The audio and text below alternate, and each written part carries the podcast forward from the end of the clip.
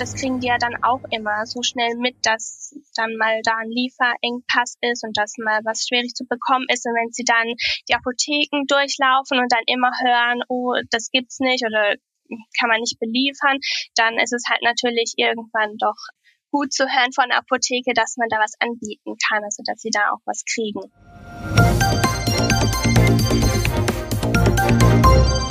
Hallo und herzlich willkommen zum PTA-Funk, dem Podcast von das PTA-Magazin. Mein Name ist Julia Pflegel und ich bin die Chefredakteurin des Magazins.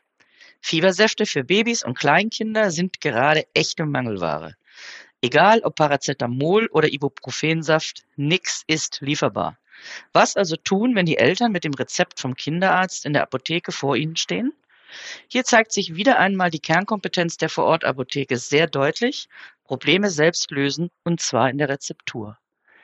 Wie das im Fall von Paracetamolsaft genau geht, hat die PTA Alina Sevim meinem Kollegen und Online-Redakteur Christoph Niekamp erklärt. Die 23-Jährige ist für die Rezeptur in der Schlossgartenapotheke in Angelbachtal verantwortlich. Aber hören Sie am besten selbst. Viel Spaß dabei. Hallo Alina, schön, dass du heute Zeit für unseren Podcast zum Thema Paracetamolsaft hast. Hallo, auch von mir und danke für die Einladung. Super. Ihr seid ja schon fleißig dabei in der Schlossgartenapotheke, Paracetamolsaft selbst herzustellen. Jetzt die erste Frage, welche Rezepturformel nutzt ihr denn dafür? Also wir nutzen die Rezepturformel von Fagron, das mit dem Suspend. Genau, das ist dann die 50 Milligramm pro Milliliter. Okay. Und welche Ausgangssubstanzen braucht ihr dazu? Suspend, hast du gesagt. Genau, also Paracetamol und ähm, Suspend. Es ist flüssig. Wir benutzen das mit dem mit der Kirscharoma. Okay.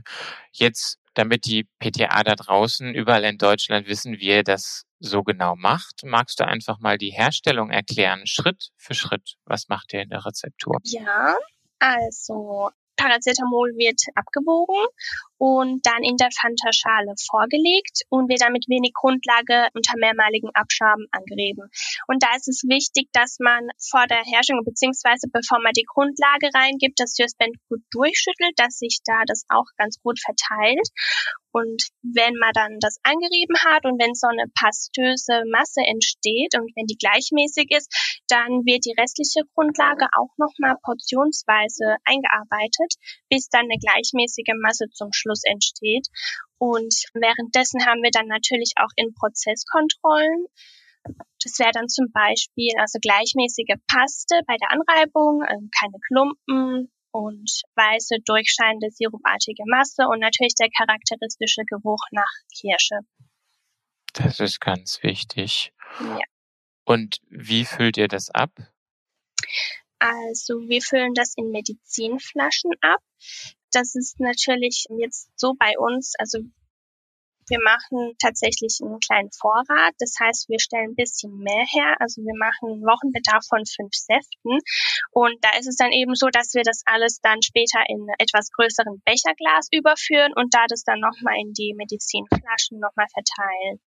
Okay, aber das heißt, ihr macht nicht nur auf Anfrage, sondern ihr habt immer so einen Vorrat von fünf Flaschen, hast du gesagt. Genau, ja, so ein kleiner Vorrat.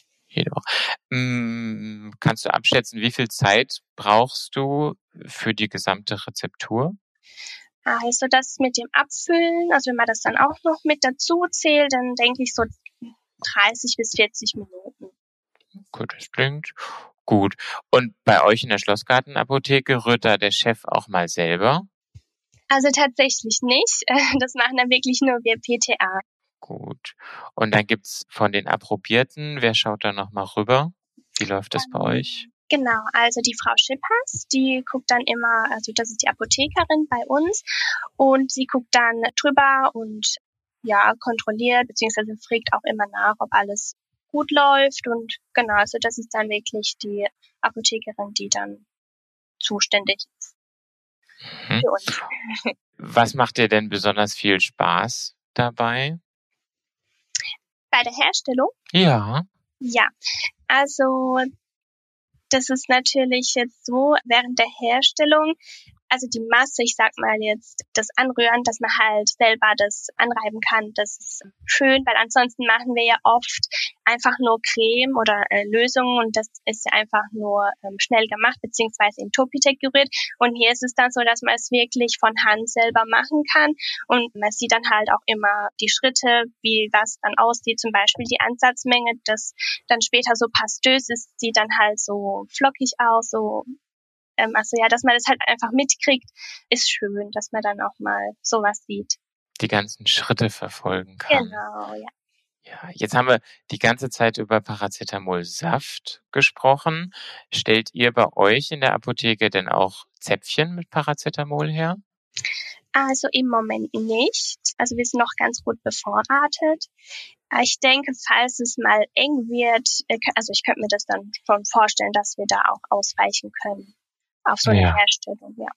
Ja, das mit dem Paracetamolsaft macht er ja nicht nur aus Spaß, weil ihr so viel Spaß an der Rezeptur habt, sondern weil es ja wirklich gerade Engpässe gibt.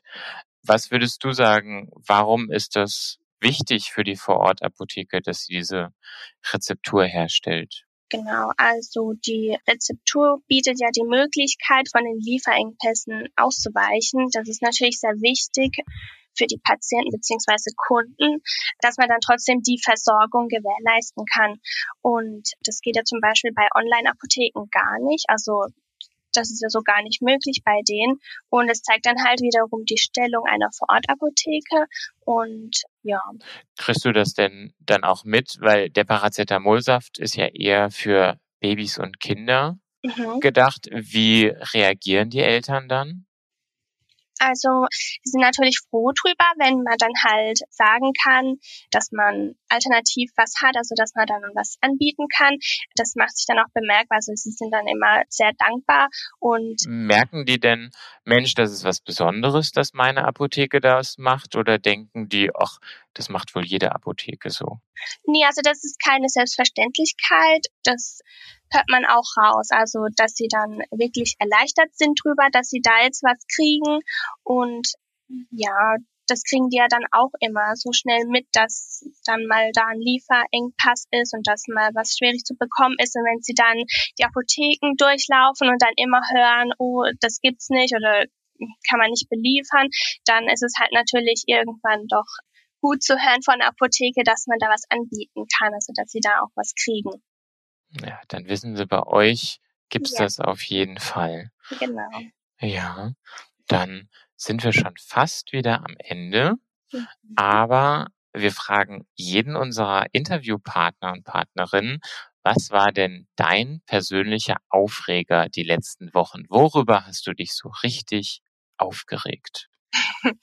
Also es ist einfach so, dass die letzten Wochen jetzt auch, finde ich, extrem, also bei mir, ich habe das jetzt so immer mitbekommen, dass einfach generell Präparate oder Medikamente zurzeit nicht lieferbar sind und dass man dann halt immer irgendwie gucken muss, wie man das jetzt hinkriegt, wie man jetzt was, ja, zurechtkriegt, ist dann halt immer so schwierig. Und wenn das halt so oft vorkommt, dann ist es halt irgendwann auch nervig.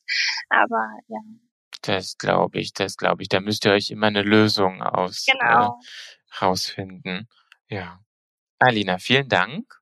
Und bist du heute noch in der Rezeptur gleich nach diesem Podcast? Ähm, also für heute nicht. Ja, also heute bin ich wirklich nur mit den Kunden vorne. Das ist auch mal schön. Im HV. Na dann viel Spaß mhm. mit den Kunden und auf Wiederhören. Auf Wiederhören. Dankeschön. Das war unsere aktuelle Episode vom PTA Funk, dem Podcast von das PTA Magazin. Danke, dass Sie zugehört haben. Wir freuen uns über Downloads, Likes und Kommentare. Auf Wiederhören bis zum nächsten Mal.